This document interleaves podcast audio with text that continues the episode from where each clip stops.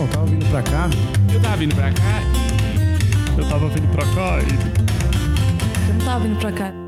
Sejam bem-vindos ao Tava Vindo Pra Cá podcast. Eu sou o Daniel Sartório. E antes de começar o episódio de hoje, eu queria agradecer as mensagens e e-mails que eu recebi por causa dos outros episódios. Eu fiquei muito feliz, assim, de ver que até pessoas que não são comediantes estão se interessando por ele. E eu queria falar que se você tiver alguma mensagem, algum, alguma sugestão que você queira mandar, você pode mandar um e-mail que eu vou ler. O e-mail é tava vindo pra cá, arroba gmail.com. Mas se você odiou, você tá puto de ter ouvido esse podcast, você pode mandar um e-mail para amalrift.hotmail.com.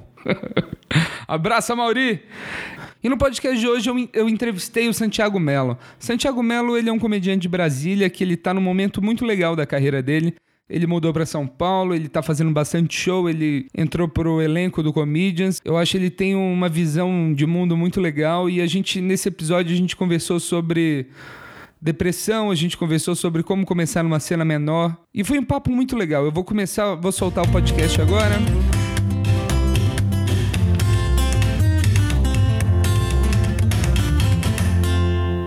Eu, eu tava vindo pra cá, aí eu fui almoçar.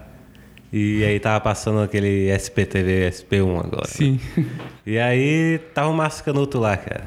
Mascanuto? Mascanuto lá. Aí eu perguntei pro, pro um amigo meu, Tiago Carvalho, humorista, colega nosso, aí eu perguntei, ô Carvalho, o, o Mascanuto tá todo dia no SPTV? aí ele falou, tá. Aí eu falei, cara, São Paulo é estressante mesmo, porque esse maluco tem pauta todo dia. Porque quem, quem é de fora, a gente fica pensando, não, a gente vê ele só no carnaval e pensa, ah, tá cheirado, tá de boa. Carnaval tem que se divertir, né? Agora eu vi que ele é assim todo dia, cara. Eu vi ele fazer uma matéria, ah, vamos fazer yoga pra relaxar. Eu falei, não, tu não vai relaxar, cara. Não vai vamos fazer yoga pra relaxar! é? Cara, eu adoro, adoro aquele vídeo do cachorro, cara. É muito engraçado, cara. Ele é muito maluco. Puta merda.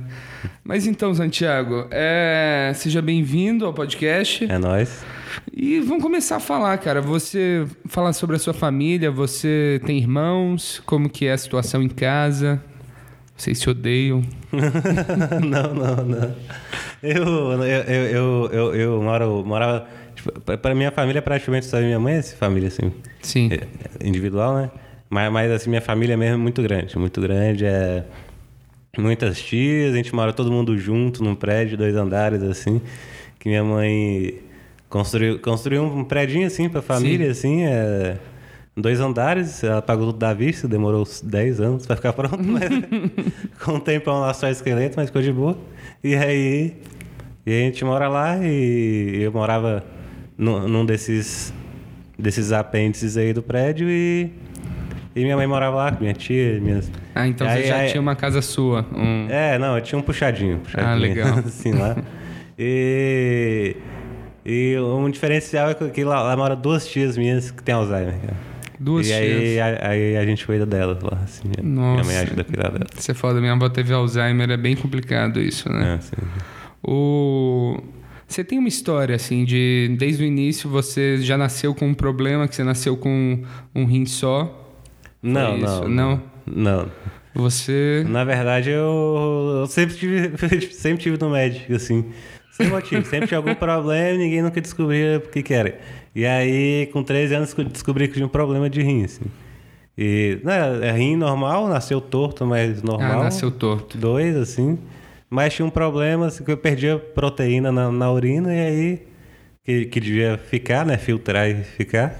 Sim. No corpo. E aí com 18 anos, pifou e eu Puta fiz hemodiálise. Um tempo depois fiz transplante. Fiquei bonzão. E tá bonzão, mas você não pode consumir álcool ou alguma coisa assim? É, não. O, o, álcool é mais por causa do remédio, né? Que tomo remédio pro rim não me rejeitar.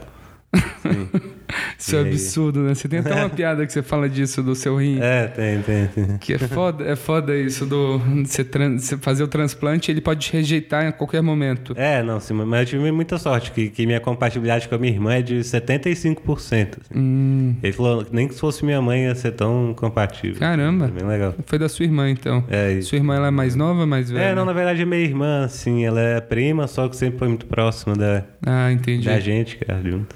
Aí você chama de irmã. Isso, isso. Que irmão mesmo, eu só, eu só sou da minha mãe, sou filho único. só. Ah, maneiro. E, cara, quando, em que momento que você decidiu começar a fazer stand-up? Como que foi? Ah, eu, eu sempre fui viciado em comédia, assim, sempre, desde, pequeno, porra, Cacete do Planeta, ah, mais da Globo, né? Porque Sim, que era... cre- cresci com a Globo, não tinha TV a cabo, Eu não, também não. não... Quando lançou o YouTube, eu descobri Hermes e Renato, esses caralho, mas Não tinha era... MTV lá em Brasília? Hum, Eu não tinha parabólica, se Ah, tinha, tá. eu não tinha parabólica nem a cabo, assim. O... Em Minas, também no interior de Minas, não tinha. Eu fui meio que descobrir a MTV no, na faculdade só. É, é. Foi uma fase legal, foi a época que apareceu o Adnet lá com aquele programa Ah, 15 sim. minutos. Ah, Que eu tenho dúvida, assim, que você falou do, do Cacete do Planeta, eu também achava incrível. Só que eu não tive coragem ainda de ver os quadros antigos e ver se era incrível porque eu Cara, era criança. Eu, eu achava, é, eu achava demais. Só que esses dias eu, eu vi um que, né, que é do ano que eu nasci, né? Nem tinha como eu assistir, que era do, do L de, 92, do L de La Penha. E ele já é de Egypt. Putz, eu E ele ganhando a chave da cidade do Rio de Janeiro. Aí eu falo, não, eu vim foi pra ficar mesmo. Agora que vocês me deram a chave, eu vou, vou me aproveitar dessa cidade. Cara, é- era muito engraçado Em mesmo. Eu acho- 92, Pô, é, os né? caras que, que aju- ajudaram a fazer TV pirata também, né? assim. É, eles Foi- foi- ajudaram? Eu, eu não, eu não tenho muita... Alguns, eu, não, eu tô viajando. Acho que eu Cara, viajei. eu acho que teve alguém que estava envolvido nisso. Eu nunca soube como que funcionava o caceta, assim, como que era a estrutura de roteirista deles, ou É. se era só uma loucura que eles se juntavam e todo mundo fazia aquilo lá meio a... Acho que eles vieram do, do jornalismo, eu acho. É, eles tinham aquele... É, um- um- o jornal o- mesmo do, do caceta. É, o planeta, sei lá o que, né? É Planeta Urgente, eu acho. Planeta talvez, Urgente. Talvez, talvez. É. Disso Cara- eu posso estar, a gente pode estar falando coisas muito erradas aqui. Eu tava- Mas, não, eu, eu, mas eu era muito viciado em comédia. A, a diarista eu gostava também, a Cláudia Rodrigues, eu É, achava engraçada. Muito bom.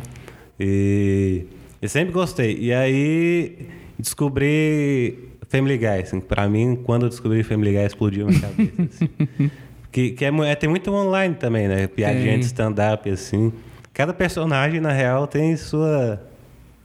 Sua, sua persona muito bem definida. Bem é definida, piada, tem seus piada, chavões, piada. né? E eu era tão fã que eu tinha uns DVDs e, e nos extras tem eles criando Ah, eles escrevendo eles tendo as reuniões. é. E eu pirava nisso, pirava nisso, assim. E queria fazer isso, só que eu não sabia como que chegava até esse ponto. E aí que eu descobri o stand-up no Brasil, aí eu falei, pô, é isso aí mesmo que eu vou fazer. E você tava em que momento? Você já, já tava, você tava na escola ainda? Você Não, já tava eu na tava. faculdade? Fazia jornalismo, eu acho, já. Eu acho que já fazia jornalismo. E.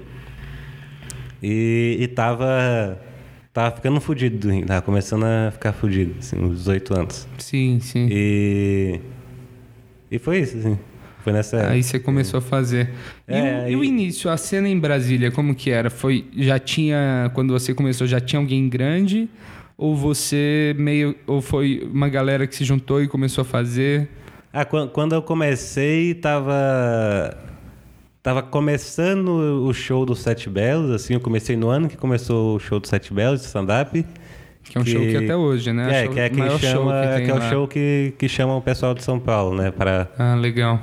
pra fazer lá. E, e já tinha o Edson do Avi, Fernando Buiú, tinha Daniel Danca, né, que, que, que, que tá aqui hoje e não aqui agora no podcast aqui entre em São nós. Paulo.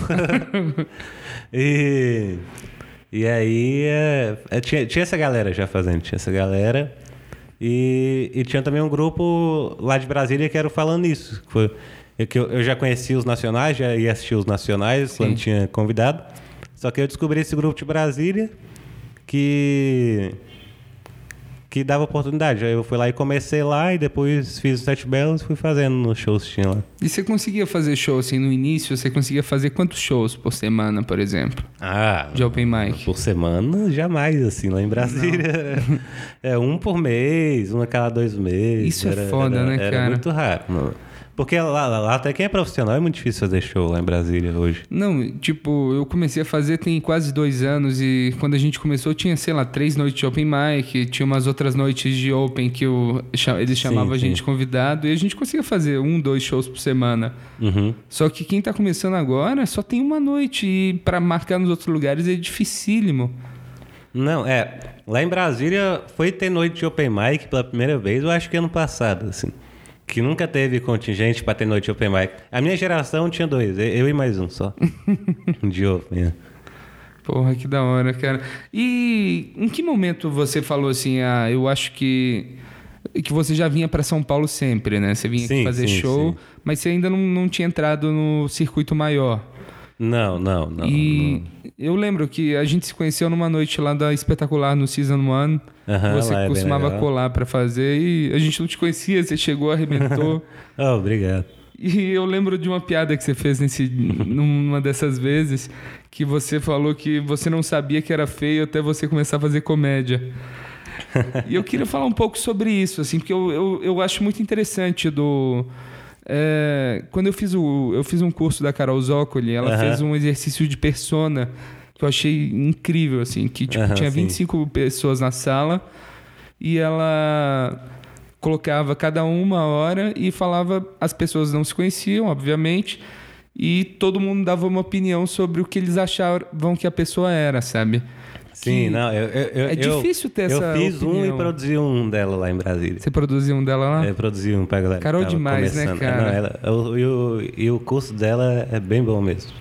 É bem quem, legal. Quem puder que faça, que ela, ela tem ideias muito boas de comédia, muito inteligente e sabe passar isso muito bem. Sabe passar muito bem. É. E vamos lá. É a da piada, né? Da piada, falando. É. Não, é lógico que pri- primeiro é um exagero, né? Assim, que, que eu, eu, eu sempre soube que eu não era pinta que nem os outros caras, né? Assim, só que eu nunca achava que eu era feio ao ponto de, de, de poder zoar com isso. Assim. Que quando, quando eu comecei, eu. Eu comecei um, um pouco depois que meu rim ficou bom. Assim, eu fiz o transplante, era em começo de fevereiro. E, e, e foi em Porto Alegre, porque era onde, onde eu consegui fazer. E, e eu voltei para Brasília em abril, assim, e já fui pro- procurando noite. Em junho eu comecei a fazer. E, e, e as minhas piadas eram praticamente assim de me fuder em relacionamento amoroso e do transplante. E, e aí eu fiz uma vez e não foi bom, mas também não foi ruim, porque tinha quatro pessoas na plateia. Então, o show não tinha palco, era assim, era. É- é- Era terrível. E foi normal, né? Porque não, não tinha como o show ir.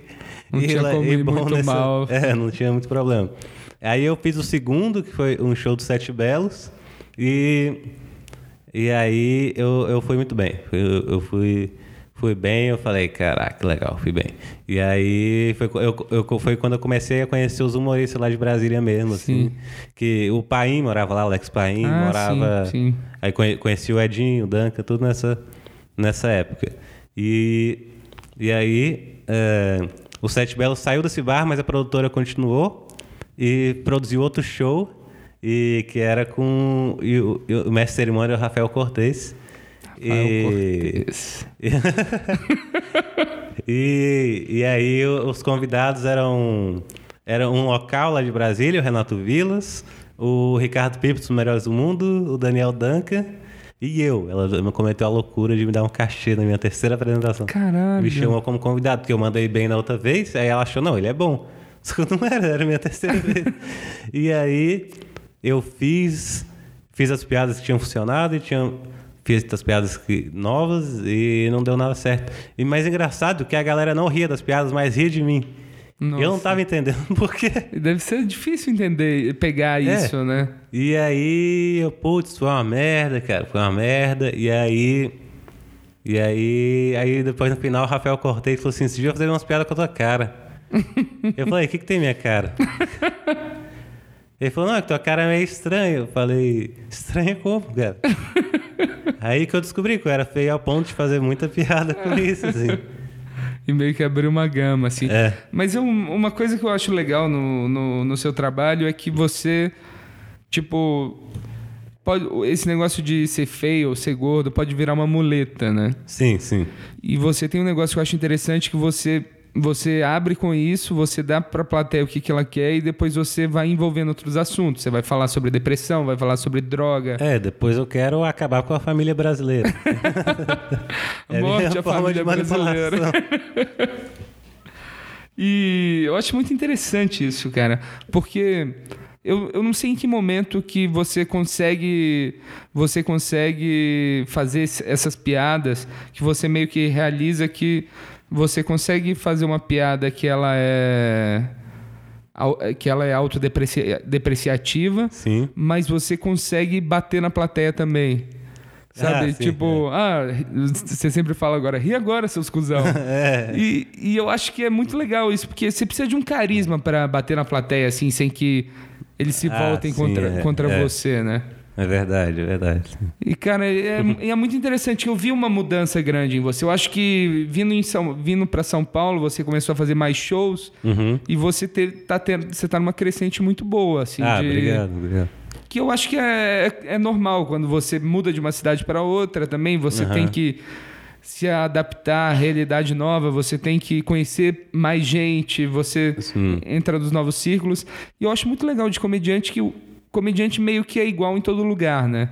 É, Você consegue se relacionar com todos e e eu queria falar também sobre o seu processo criativo, assim, como, como funciona. Você é um cara que senta e escreve das nove às seis da tarde, ou você é um cara que fuma maconha e escreve. Como que você funciona nisso?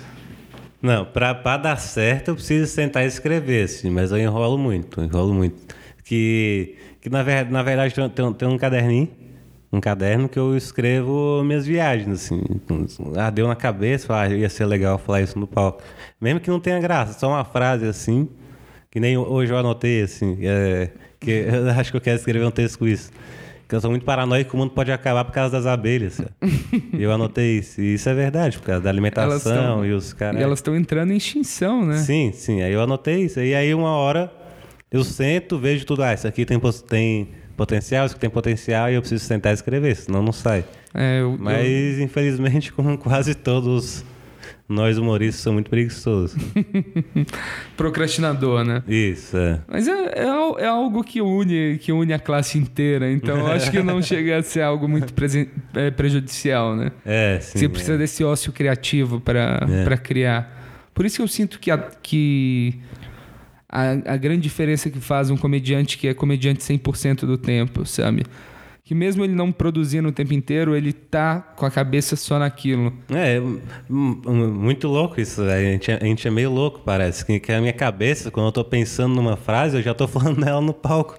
já tô me imaginando falando ela no palco, assim, como se eu estivesse eh, criando o tempo todo, realmente. É uma loucura. É isso é uma loucura. E faculdade você falou que você fez jornalismo e Eu fiz, e aí.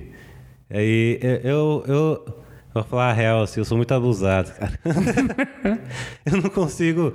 Eu não, eu não gosto de ouvir a galera reclamando, assim, de, pra mim. E aí, e aí eu fazia o jornalismo e, e eu tava na, na, na parte prática. E aí Nossa. você tinha que arrumar a pauta e, e levar várias pautas pro professor e ele escolhia uma e você tinha que fazer uma reportagem, aquilo, profissionalzão assim mesmo já, Sim. sabe? Era muito prático isso.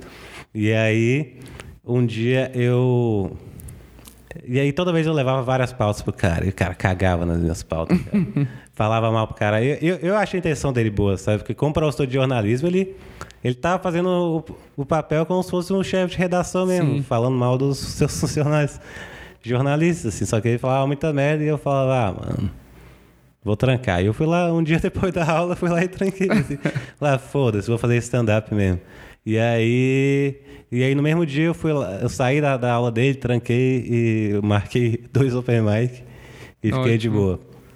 E depois você chegou a fazer outra faculdade, né? É, aí eu dei um tempo, eu falei, aí minha mãe falou, você precisa de um diploma. Eu, beleza. E fui fazer cinema. Como se isso valesse alguma coisa. E você chegou a formar? Não, não, Não? lógico, não. não. Lógico que não. Que eu isso- queria, eu queria, mas, mas. Mas é que. que eu, eu, eu sempre fui muito viciado de stand-up. Já não tava mais aguentando ficar lá em Brasília, assim, an- ano passado fiquei meses sem apresentar. Nossa. Sim, porque morando lá, eu apresentei muito mais aqui do que lá ano passado, morando lá. E aí, eu pensei, cara, se. Como eu vou conseguir me sustentar daqui uns anos? Fazendo cinema, fazendo stand-up. Né? E aí, cinema, não sei o que, cinegrafista da Band. não, vou, não, vou, não vou, muito longe, eu acho, no cinema. Até pra aí- carregar o material de filmagem também vai ser uma dificuldade. É. O... Mas é muito, mas é muito legal isso assim do de mudar pra cá, porque quando você tá na sua cena, você e a sua cena traz gente de fora, as pessoas tendem a não não não se importar tanto com os humoristas locais, né? Isso é, É, um sim. problema e para você ter um sustento, eu acho que você tem que criar noites e e produzir shows, porque Sim, senão só, só esperando a galera te chamar não. não É, não consegue. vai. Eu sempre fui muito ruim de produção, assim. não sou. E o seu solo, em que momento você decidiu que era a hora assim, de fazer um solo?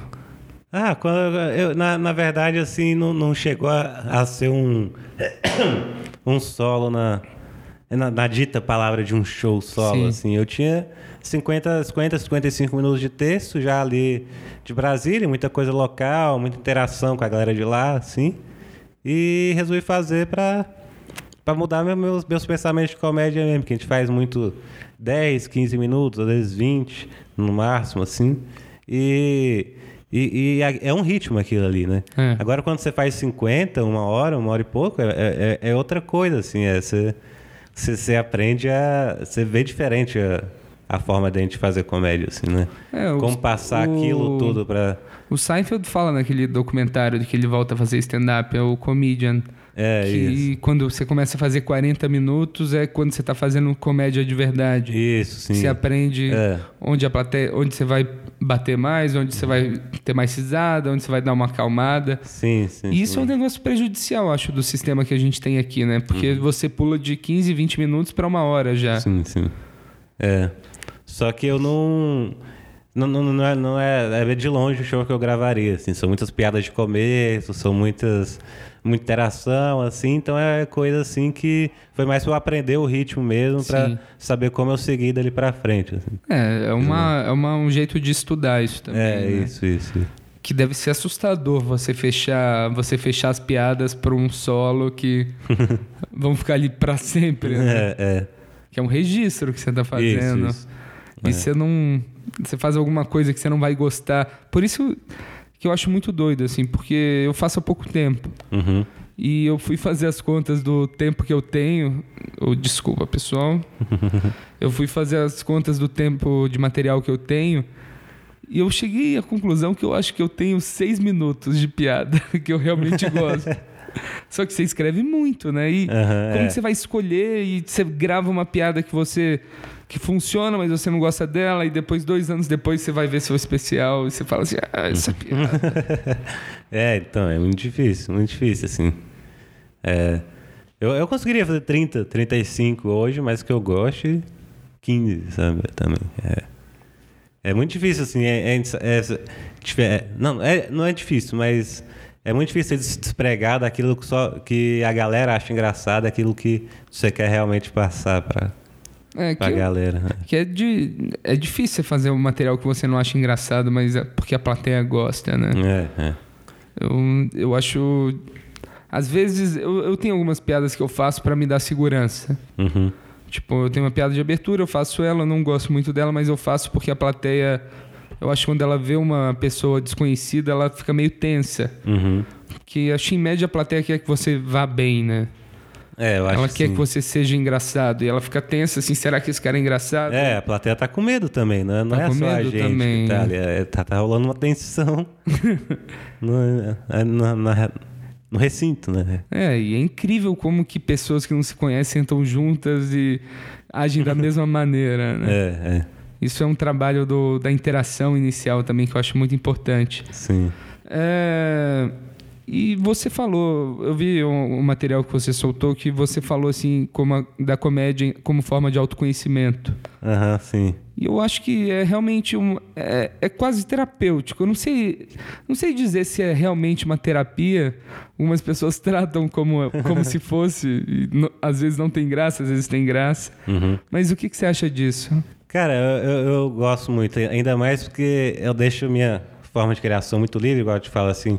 Cara, dá um pensamento completamente aleatório na minha cabeça e, eu anoto, assim.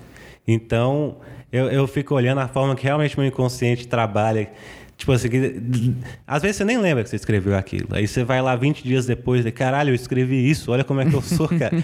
Isso pra mim fazia muito sentido aquele dia. 20 dias atrás, assim. Às vezes você anotou alguma coisa três dias atrás, você olha, cara, não sou eu que tá. Mas é, entendeu? Aí você vai vendo como realmente sua cabeça funciona, assim.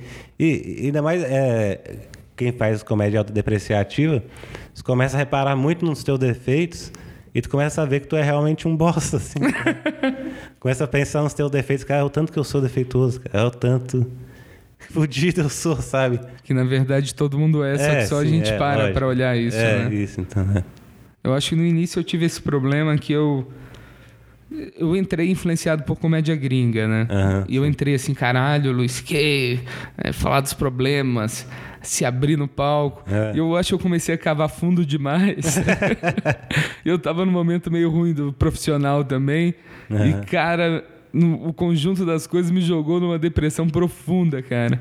Que eu, você já, já teve esse convívio com depressão também, né? Você ah, já sim, teve. sim, sim. Às vezes eu fico mal, às vezes eu fico bem mal. Assim. E é Fim de muito semana, assim. Só que o stand-up me ajuda muito, cara. Stand-up. É. Ah, você tá no palco e vê a galera rindo de todos os seus problemas, fala assim, ah, não tô sozinho. É, é uma É, identificação. quando o né? show é bom, dá uma alegria, assim, mas Mas quando, o show, é ruim, também. Nossa, tem vezes que a gente faz shows em lugares assim que antes da gente chegar, sabe, não, hoje à noite vai ser uma noite muito ruim. Hoje, antes de eu dormir, eu vou ficar muito mal. E você já Não, eu- sofreu algum tipo de ameaça, alguma coisa, igual o Igor? Ah, Eu não, achei sim. incrível que ele já foi ameaçado, cara. Não, nunca. Eu já. Eu nunca fui ameaçado, não, mas por comédia não, assim, mas. Por comédia, não, é ótimo. Minha outra vida, as pessoas me ameaçam muito. Não, é, não é. Eu, eu acho que não, assim. Não, não. Não explicitamente, às vezes. assim. E você lembra algum show particularmente ruim, assim, você foi, tava tudo. Tudo tava errado, tudo. Tava tudo pra dar problema e, vo- vocês foram e realmente deu esse problema. ah, cara, teve vários, assim, lá em Brasília os shows são muito ruins, assim. São muito ruins aqui. Uma, ve é, uma vez eu fiz um projeto bem legal lá em Brasília, só que foi uma merda, assim. Na- na- no papel você pensa, nossa, que projeto legalzão. Mas foi uma merda. Porque tem um restaurante lá que, que tem filiais em várias cidades satélites. E, e um- e um dos humoristas que estava começando tinha contato com essa galera, a irmã trabalhava lá e tal. E aí fechou com a gente, a gente conseguiu fechar em cinco restaurantes desses, assim. Caramba. Aí ficou um mês, e no de segunda a sexta, um em cada cidade satélite, assim. E aí na sexta era no. No, do Setoró, Setoró é tipo uma quebrada da Ceilândia, que já é uma quebrada. Então, só que o Ceilândia, restaurante é lote chique, então 14. assim, é, não é só que a Ceilândia, é, só que esse restaurante é chique, assim. Sim. E, e, e tava lotado, tava lotado, tava abarrotado assim mesmo. E ninguém tava prestando atenção em mim. Era, não, e era completamente assim, é, é punk mesmo, assim, que eu levava, eu levava tudo: palco, microfone, som. E, e aí eu comecei a fazer. Eu era. Eu, eu, eu- como a maioria, o meu grupo era a maioria da galera que tava começando, assim. Sim. Então, então eu era, tinha mais experiência, então eu ficava de, de MC. E aí eu tô lá fazendo meu texto. E aí a- eu tô lá falando e falando e falando, e uma menina no fundo do palco só virou pra mim e fez. Ninguém viu. Ninguém, só eu vi. Só que minha alma subiu aquela hora. Assim, assim, "Ah, eu não quero ficar mais aqui. E foi embora, assim. Né? E Nossa, cara. Ela olhou no Nossa. seu olho e fez isso ainda? fez, fez. Caralho. Nossa, esse dia eu fiquei muito mal, cara. Uma pessoa que um- tem um desprendimento incrível pra fazer um negócio desse. É, isso aí É, uma, é um superpoder, uma conseguir fazer isso no show. Uma vez, eu, eu gosto muito desse dia. Porque, porque eu, eu, eu, eu, por mais que eu fique mal eu, eu- eu- de, de depressão, consigo diferenciar muito o que é depressão e o, e o que é tristeza, assim. Sim. Que a depressão te deixa, assim, muito mal, assim, mas, mas eu, eu, consigo, assim, não, vai dar certo, uma hora vai dar certo. não posso ser assim, eu fico mal, eu fico debaixo de coberta, assim, dias, assim, à toa, mas, mas no fundo, no fundo eu penso, não, tem que ver o lado bom disso, que é daí que vem as piadas, né? Sim. E aí, um... E aí eu, eu gosto de ver um pouco o circo pegar fogo também, porque, porque eu penso assim, ah, uma, uma hora vai, vai dar uma história legal isso. E aí é, eu fui fazer um show um, com, com, um, open- com um cara que começou comigo na minha época. Que eu te falei que começou dois opens, Sim. era um deles. E aí eles estavam. Ele fez um show, era o bar do Vesgo, Vesgo que era, que, que era do Pânico, não sei se é ainda. E aí era. E aí, antes de começar o show, foi completamente mal produzido, porque era uma bagunça, era open bar desde as seis, a gente entrava às nove, e aí. E aí, antes de entrar o show, o dono pedia, o dono, o gerente local, tinha que passar um vídeo, e aí abaixava um telão, aí aparecia o Vesgo no telão, cravado, né? Falou assim, ô gente, fiquei sabendo que é aniversário de alguém aí, hein? Vamos cantar parabéns. E agora é a dose da tequila grátis pra todo mundo que quiser. Nossa. E nisso subia, eh, cantava parabéns e subia quatro gogoboys no balcão. Um deles era não. Ai, meu Deus. E eles começavam a dançar. E aí acabava essa hora. Valeu, galera, agora é hora do stand-up. E aí entrava. Puta merda. Mas foi legal, porque tinha alguns amigos eh, de- desse humorista lá na frente. Atrás estava uma bagunça, uma putaria geral. Só que os caras estavam na frente, eu nunca tinha visto isso no show aqui no Brasil. Que eu- fazia piada. E, os, e, e quem tava prestando atenção levant, tava tão bêbado que levantava e gritava como se fosse um gol. eu falei, esse dia foi muito divertido. Esse dia valeu a pena estar vivo. É que, é que, cara, eu- muito show de stand-up a gente meio que pega a galera de surpresa, né? E sempre Sim, que pega a galera de surpresa, assim, ah, Não, lá em Brasília é sempre ah, assim. show de assim. stand-up. É, o mais legal que eu acho de São Paulo é isso, que a maioria dos shows a galera sabe que tá tendo show, sabe? Nossa, cara. Lá é horrível isso. Que, show, que shows a gente já fez aqui. Tem um que a gente faz às vezes que é uma sorveteria, que é pro Parque Augusta. A gente fica ali de graça e no, na semana foi, foi acho que semana passada a gente foi lá e eu tava com o microfone fazendo piada assim muito rápido para as pessoas não pararem de prestar atenção. E colou um cara do meu lado e e falou assim: "Me benze, me benze, um bêbado". Aí eu benzi ele, Cara, né? isso, isso me fez lembrar de um show, cara. Que, que eu fiz. Eu tinha apagado esse show da minha memória. Que bom que você me fez lembrar. Eu, eu fiz um show uma vez, tem uma cidade lá em Brasília, que é o Núcleo Bandeirante. É uma cidade um, um pouco mais tradicional, cidade de. De. Como é que se fala? É, pioneiro. Um dos pioneiros, um dos primeiras pessoas que chegaram em Brasília, assim. E aí tem a avenida e no meio tem os quiosques. Aí três moleques que estavam começando me chamaram para fazer show lá. E aí. E, pediram que eu levasse tudo, porque eles não tinham nada. Eu fui lá levar palco, som, microfone e bora. Um quiosque, Daniel. E aí. Nossa. E aí os moleques começaram, eu era o último. E aí era um quiosque no meio da rua, cara. E aí eles começaram a fazer e tava uma merda, porque tinha, tipo... Porque era, tava muito povão. E assim, tipo, quatro, cinco mesas lotado no quiosque e toda piada a galera retrucava. Toda, achava que era uma conversa mesmo. Toda piada a galera retrucava. E, e eu me coçando, ah, cara, cara, eu quero entrar, cara, cara. Como eu queria ser o próximo, como eu queria entrar. e aí eu fui entrar só no final. E aí eu comecei a, a, a- a interagir. Eu falei, cara, a galera tá muito pra putaria. Eu vou. Aí eu comecei a interagir com a mulher, que eu falei, o que, que você faz? Empregada doméstica, eu, ah, boto fé, não sei o quê. Tinha, e aí tinha um cara com ela igual aqui de bengala, eu comecei a zoar isso.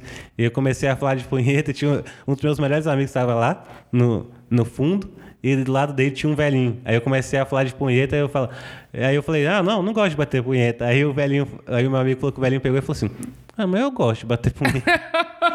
Foi muito horrível esse dia, assim. Aí no final eu falei assim, ele falou- eu falei assim, galera, eu nunca mais vou fazer isso. Ele falou, você não vai voltar semana que vem? Eu falei, lógico que não. eu não vou mais fazer isso. E eles continuaram fazendo, eles Ah, desistiram. não, não, desistiram. É, rapaz, open cheio de sonho, querendo fazer uma noite nova Num quiosque. num quiosque. No meio da cara. rua. Puta, a gente fez show uma vez, no... mas foi legal esse show. Aham. Mas tinha tudo pra dar errado. Era uma. Era uma. uma um coletivo feminista, assim, no centro. A Maria Carolina Martins, que é amiga do pessoal. Uhum. E a gente chegou lá, cara, tipo, sem microfone, 30 pessoas sentadas no chão ouvindo, e foi legal pra caralho. Aham. Só que aí foi um outro cara lá que ele fez algumas piadas machistas. Aí, cara, Ah, ele fez uma, a mina já virou assim, tosco! Nossa, e virou um escarcel, cara. Cara, Um dia que tinha tudo pra dar errado e deu muito certo foi uma vez que um, um amigo lá de Brasília fechou um, um evento pra gente, que era numa escola pública na Santa Maria, uma quebrada lá de- do DF, que, que o evento era pra galera do noturno, do. Como é que é? É, supletivo, né? Supletivo. E aí, e aí a, a ideia da, da menina era fazer um estilo altas horas. Ficava a galera na frente e o público. Aí a galera perguntava. Sim. E, e aí começou uma professora, deu, deu uma palestrinha de uns 10 minutos, de boa. E aí depois foi o segundo, que foi um ex-presidiário, Nossa. que deixou o clima completamente tenso, assim. Nessa hora eu pensei, putz, fudeu, cara. E agora? Como é que eu vou fazer minhas piadas aqui? Não tem como eu fazer minhas piadas aqui agora. Deixou o clima tenso. Uma hora ele pegou e falou assim: É, sabe o que, que mãe de presidiário tem que fazer quando, quando vai lá visitar o filho? Tem que tirar a calcinha e abrir, não sei o que, ó. Aí uma Nossa. mulher pegou e levantou e falou: É isso aí mesmo. Nossa. Foi terrível. E aí, e aí depois desse ex-presidiário, antes da gente, graças a Deus, tinha uma sexóloga que dava aula de educação sexual na escola, que falou putaria pra caralho e que me deu a liberdade de eu fazer meus textos. E aí foi, foi muito bom esse dia, ganhei aplausos, caralho. Porra do caralho. Ah, esse dia foi bem legal. E isso de interação, assim, é um negócio muito importante, eu acho, né? É, é. Só que a gente, eu pelo menos, eu fico meio com medo de tentar, porque a gente tem tão pouco show, aí você fica assim, eu vou fazer meu material, trabalhar nisso ou trabalhar na interação. E É, não, eu me sinto completamente desprotegido quando quando é, pra interagir. muito, é muito. Você tá, você tá completamente nu no palco, né? É, é. Por mais que eu goste de quebrar a quarta parede, tá ali só eu e o microfone me deixa meio que assim. É, você tá no blindado controle, assim um né? pouco assim. Quando eu falo com alguém, aí já já tô correndo algum risco que eu não, é que eu não sei como assim. E, cara, em que momento, assim, que você sentiu... Que você sentiu que você ficou mais maduro no seu texto, sabe? Que você começou a achar o seu ponto de vista, você começou a achar sua persona... Sua persona cômica. Como que foi isso? Com quanto tempo de comédia você estava fazendo? Ah, cara, eu não, não sei te dizer assim, assim, parte muito da, da minha mudança pessoal, assim, na verdade. É, que que eu, eu, eu, eu sempre gostei de humor negro, assim, eu falei, Sim. falei, né, comecei assistindo Family Guy, assim, achava do caralho aquelas maldades ali, assim. E, só que, só que eu realmente não entendia muito, assim, é, é, a... Eu, eu, eu achava que para fazer humor negro você tinha que ficar mal-humorado, assim.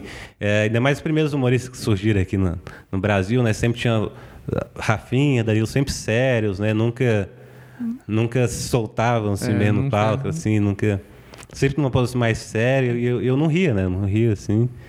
E aí, mudando minha cabeça, amadurecendo, LSD e tal, os caras... Não, assim, e, e- e eu tive uma experiência muito legal também, que uma, uma época eu fui pro Santo Daime, assim, e aí eu, eu, eu, eu comecei a refletir muito sobre, sobre a comédia, assim, o, o, o, como a comédia é importante, assim, pro, pro mundo, assim, viajando, né? Claro. Nessas ideias e, e, e que foi que eu descobri essa sintonia de amor e comédia, assim, um jeito de...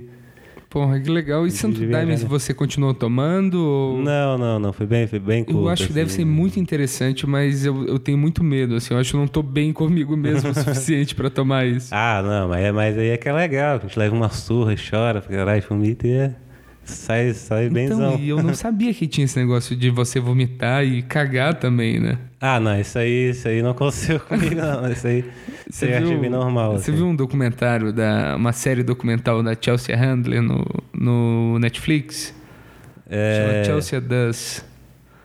eu, eu vi, mas não cheguei a assistir. Cara, cheguei a é assistir. muito legal. Tem dois que valem muito a pena, que é Uhum. um que ela fala sobre racismo, que ela começa numa mesa de reunião assim com os órgãos regulamentadores, sabe? Uhum. Tipo das minorias. Aí tem lá os representantes dos asiáticos, dos, dos negros, das mulheres e e eles falam abertamente assim sobre os estereótipos na TV. São os órgãos que vão lá e falam assim: ah, você falou merda e começa a mandar carta pra TV. Uhum. E ela tem uma discussão racial com essa galera que é muito interessante. Aham. E tem no e o outro ela fa- faz sobre droga.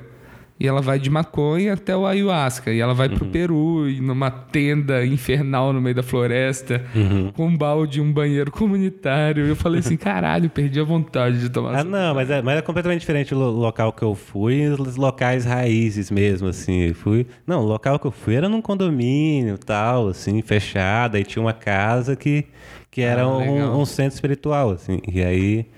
E, aí- e o chá era muito mais fraco, assim, tinha muitos jovens e tal, não era esse imerso, assim. Eu sou, eu sou muito interessado no que o Marcelo Tais já falou que fez. Ele falou, acho que no Eu Não, não, não no sei. programa do João Gordo uma vez que ele foi pro, pro Acre e passou 10 dias lá num, num centro, espiri- num centro espiritual, que ele ficava 10 dias em silêncio e comungava o chá de 3 em 3 dias. Caralho. Isso deve ser incrível, assim. Você já tentou ficar muito tempo em silêncio assim? É, não, nos rituais a gente ficava completamente em silêncio. Acho que isso que Ah, criava a imersão, assim. Que, que, que eu já vi no, no, no Pânico, na Liga, eles, eles usando e, e eles ficavam filmando a galera e, e atrás o tempo todo e a galera conversando. Não sei realmente como é que isso pode ser bom, sabe? é. É, tem, tem que ser realmente uma imersão espiritual para E você. pra se conhecer, né? Igual falando, o acontecimento, saber teu inconsciente o que realmente. É... não sei explicar, mas realmente é que ponto seguir, né? Assim. Sim, você vai entendendo o que é você, o que não é você, o que que é seu subconsciente, o que que. É, isso, e, a, e a, a troca, né, que a gente faz com o universo, né? Sim, e troca com o universo. e como que você acha que você descreveria a sua comédia? Ah, cara, queria muito saber isso, assim. É difícil, né? Olhar do, de fora, assim, É como muito você difícil, cara, porque, porque eu, ainda, eu ainda me surpreendo com piadas que eu não sei. Assim, eu sei como eu criei, porque a gente sabe a estrutura, mas se olhar a piada e falar, cara, eu nunca imaginei que, que isso ia ter a ver comigo, essa piada funciona muito, sabe? é. Sim. É, é muito estranho. Então eu, eu ainda acabo descobrindo coisas que eu escrevi por vontade própria, mas que eu não entendo realmente como que eu cheguei a esse ponto, assim? Ainda é muito inconsciente essa, essa Isso, forma de isso é muito doido, como que você vai. É. Você vai. O negócio funciona e você não sabe por que funciona ainda, mas tá funcionando, então você tá indo. É, Aí você repete várias vezes e às vezes para de funcionar também. É, sim. Isso sim, que, é, isso que é doido. Piadas que funcionam explosivamente duas, três vezes, depois nunca mais funcionam. Mas às vezes é porque a gente vai ficando na automática, assim. Já, eu vejo realmente algumas piadas que eu faço há anos que já dou aplauso, às vezes dá água. Então, às, às vezes a gente fica muito no automático. Outra coisa assim, a gente tem que prestar atenção. Pegar naturalidade, continuar com a naturalidade depois de um certo tempo é, E isso é muito é difícil, né? incrível, assim, que... Quando, o Diogo, quando eu assisto o Diogo Portugal, eu ainda fico impressionado, assim, como ele ainda consegue ma- manter a naturalidade, fazer os textos como se estivesse fres, fresquinho. Muitas vezes é texto novo, mas até os antigos ele consegue fazer com uma naturalidade que... Que tem que ter Que essa, faz- meio, essa fantasia de que me- você meio que tá inventando na hora, Sim, eu acho, é, né? é. Tanto que quando você faz uma piada de algo que aconteceu ali, pode até não ser uma piada boa, mas só da plateia ver que é um negócio fresco, eles já, já acham muito, muito mais engraçado, né? Uhum. Eu queria te perguntar também, tipo, você, você, eu queria saber mais assim sobre o momento que você mudou para São Paulo, sabe? Você falou que você estava fazendo menos show, mais show aqui do que em Brasília, e você morava lá. Aham. E você mudou pra cá e você começou a morar com quem? No, você já você morou com os comediantes? Não, não, não. Eu, eu divido apartamento com, com uma prima minha, Ah, legal. que, que veio pra cá também. E, e eu sempre tive essa vontade de vir, assim. Só que eu precisava esperar eu ter um, um nível que eu conseguia me sustentar, sacou? Sim. Já tá fazendo os shows recebendo e com uma frequência boa eu conseguir me manter. Que é muito difícil. Você meio que pula do zero pro para É, convidado, né? É, sim. Porque uma pessoa se manter de comédia demora muito tempo pra receber alguma coisa hoje em dia, pelo menos. É, muito Você difícil. recebeu o assim. no seu terceiro show, mas Não, mas depois disso eu só fui receber uns dois anos depois. Demorou bastante depois disso. E o, e, e o Comedians, cara? Como que foi quando você começou a fazer teste lá pra entrar? Foi legal? Ah, foi bem legal. Eu fiz, um Open dois anos atrás, 2014, foi nem dois, três anos atrás. Sim. Que foi a primeira vez que eu vim pra cá, só que ainda era, era outra produção, né, artística na época, e tinha ainda aquele negócio de Open e Canja. Aí depois que você era Ah, sim. ser convidado. E aí, e aí eu fui, entrei lá por intermédio de um humorista e por indicação de um humorista pra Fernanda, né, que era a anterior. E aí, e aí quando depois que eu fiz, foi legal, achei legal. E aí me falaram, assim, na próxima vez que você vir, fala com esse humorista que que ele fala com, com o Ítalo e você vem de novo. E aí, quando eu voltei para São Paulo, eu mandei mensagem para ele e ele não respondeu. E aí, e aí, eu, aí acabei é, é, distanciando disso, assim, como sempre fui tímido, nunca tive a manhã de chegar lá e É, pedir. eu cima, sempre, sempre né? perguntava, perguntava pro, pro Igor, pra galera, como é que tá, como é que tá? Galera, Não, só indicação, só indicação. Assim que eu vim pra cá, já um- alguns meses depois, já, já me chamaram pra uma canja, fiz, fiz, fiz umas duas canjas lá esse ano e... Entrou e pro fiz- elenco. É, fiz lá um- uma cestinha. Não, isso, isso é do caralho, que isso meio que te credencia, né? É, sim, pro, sim. pros outros lugares. Você tem uma, tem uma É. galera que até compara a comédia com a máfia, assim. Porque, tipo, depois que você entra para um comedians, você realmente entrou pro circuito. É, um, como se fosse um selo de qualidade, né? Sim, você assim, virou um homem que- feito. Você É. não podem falar assim, não, você é ruim, não. Eu tô trabalhando com isso. E, e eu, eu percebi isso no início, porque eu comecei com muito preconceito, assim, sabe? De. Que eu, eu como eu disse, eu gostava de, de comédia gringa. Só que aí eu fui ver, cara, e eu não assistia shows e eu comecei a ver a galera fazendo. E, cara, não dá pra dizer que ninguém que trabalha com humor é ruim, cara. Porque é difícil pra caralho, né? É, não é? É muito difícil. Sim, sim. E é legal porque você vai vendo, você vai vendo muito valor em tudo que as pessoas fazem, coisas pequenas assim, tipo, Aham. Uma coisa que eu, eu fico impressionado, eu, eu adoro ver gen- gente abrindo show. Que eu Sim. gosto de ver como que a interação funciona, como que eu gosto muito do do o Rodrigo Marques, ele faz um negócio muito interessante que ele meio que pega cinco pessoas da, da plateia e vai relacionando elas ao longo do show. É, e vai unindo todo mundo, isso é muito legal. É, você falou, eh, abrir um parênteses aqui um Sim, pouco claro. antes, que você falou de do preconceito que você assi- assistia comédia gringa e começou a assistir comédia nacional e isso, isso é muito muito legal, assim, que a gente assiste muito stand-up gringo porque eles já fazem isso há 20, 30, 40 anos e, e eles com certeza sabem muito mais que a gente. Só que esse é um grande diferencial, eu acho, da gente aprender como eles usam aquilo na cultura americana e como usar isso na cultura brasileira, que a gente é muito diferente lá. Que é muito, Então, às vezes, a gente quer seguir a linha dos gringos, mas aqui a gente está numa outra fase da cultura, uma outra fase de época, né? Outra... É, os comediantes estão há 40 anos na frente, mas a plateia, ela também está acostumada com isso há 40 anos. É, então, sim, então é muito louco, assim, né? saber é, pegar para diferenciar isso e saber usar isso a nosso favor aqui, né? É. E testando até funcionar. né? Deixa eu só ver quanto tempo a gente tá aqui. Temos tempo ainda. É, eu queria falar também, cara, sobre você. Você entrou agora pro Pânico. Você tá fazendo alguns quadros. É, Como não, que tô, foi tô- tô isso? no, no freelance mesmo. No freelance. é, não, não, não cheguei a entrar. É, E como que foi isso? Como que chegaram em você e. Bom, foi meio com, com- com- do nada, assim, que eu, eu lancei um vídeo, tinha lançado dois vídeos até o momento, é, so- é, so- sobre eu estar solteiro e sobre depressão. E aí passou um tempo e, e, e vieram falar comigo, assim- acho que a Gana foi falar comigo, falou assim, pô, tô, vamos te chamar lá no Pânico, como é que é? aí ele me contou que, que ele tava no- num camarim carioca, num show, e eles estavam assistindo o vídeo no Facebook e nos.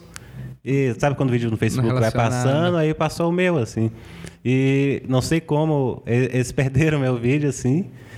E aí eu fiz aniversário e alguém, um humorista postou e eles me acharam, assim. Porra, que Aí, legal. manda- aí, aí o Carioca me chamou pra fazer o quadro do Pânico dele, do Carioca.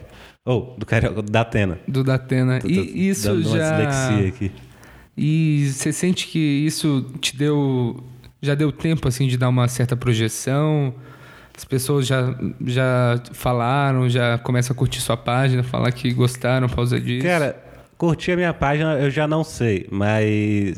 Sim, tem, tem um, um reconhecimento assim na rua, que o, o Pânico ain- ainda é bem popular, né? Só que. Não sei se se reverteu muito em fã, porque não tem meu nome mesmo, né? E também não sei se é um personagem que eu quero relacionar Sim, sim, muito claro. com o meu nome. Assim, é um personagem que eu faço, mas não. Mas é. E eu acho que talvez quando a galera vê meu vídeo, reconhece e isso influencia um pouco a Não, é que pode ser bom isso, né? É, que, sim, tipo, eles sim. vão para outra coisa, por outro assunto, mas eles veem lá o seu trabalho mesmo. É, sim. é. E elas têm Eles um- saberem que eu sou humorista me livra de ser um novo Zina, né? que, que é o que a gente sempre tem medo do pânico, né? Mas, mas, mas tem sido bem legal, a galera lá é bem gente boa, assim. Eles são organizados? Pare... Eu, eu tenho. é, eu imaginei. Imaginei que parece ser um processo muito caótico de gravação e de. É, de criação também, né? Assim, é, mas, mas é bem legal, é.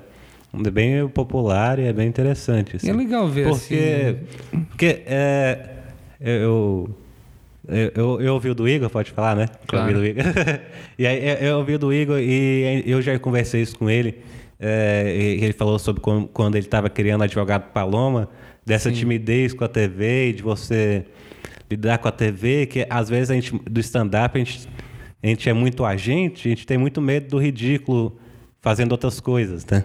Sim. E, e aí eu já tinha conversado isso com o Igor e eu ouvi no, teu- no podcast dele. Eu reparei, eu vi aquela frase que, que ele já tinha me falado, que nós humoristas a gente é escravo da alegria, então a gente tem que fazer. A gente foda-se. né? né? Por mais que seja ridículo, a gente tá sendo escravo do riso, assim. Quem é, igual- ele, ele falou uma vez que o Igor, comentando numa conversa, que quem, quem é a gente para achar que a gente é maior que o riso? Que a gente pode escolher o que é engraçado ou não. Infelizmente, a gente não pode fazer isso. A gente só pode conseguir passar isso pro público, né? Cara, é uma visão bem, bem foda sobre, sobre a comédia, né? Que você fica cheio de, de pé atrás, de fazer algumas coisas, de fazer algum tipo de piada. Sim.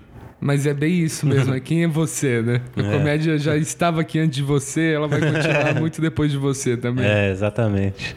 Você tem algum, algum recado assim que você de, gosta de deixar também para pra galera que tá começando? Eu acho que é um público que a gente vai atingir bastante no, nesse podcast. Aham. E eu gosto de ver assim a visão do.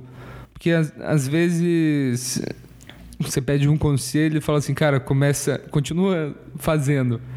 E é mais ou menos o conselho que você recebe. Não copia piada e continua fazendo. Ah, cara, pra quem tá começando, eu espero que sua vida seja completamente destruída pela comédia. É isso que eu desejo, assim.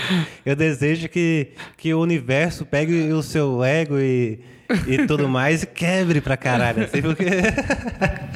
Fiquei explicando. É, como isso foi bonzinho da minha parte falar isso.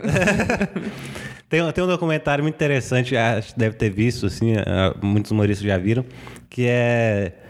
Eu não lembro quem produziu, mas chama Comedy. Misery Loves Comedy. Ah, é bom esse E, e o Lewis Black fala, fala um negócio muito legal que assim que pra você conseguir fazer comédia, você tem que amar se ver morrendo.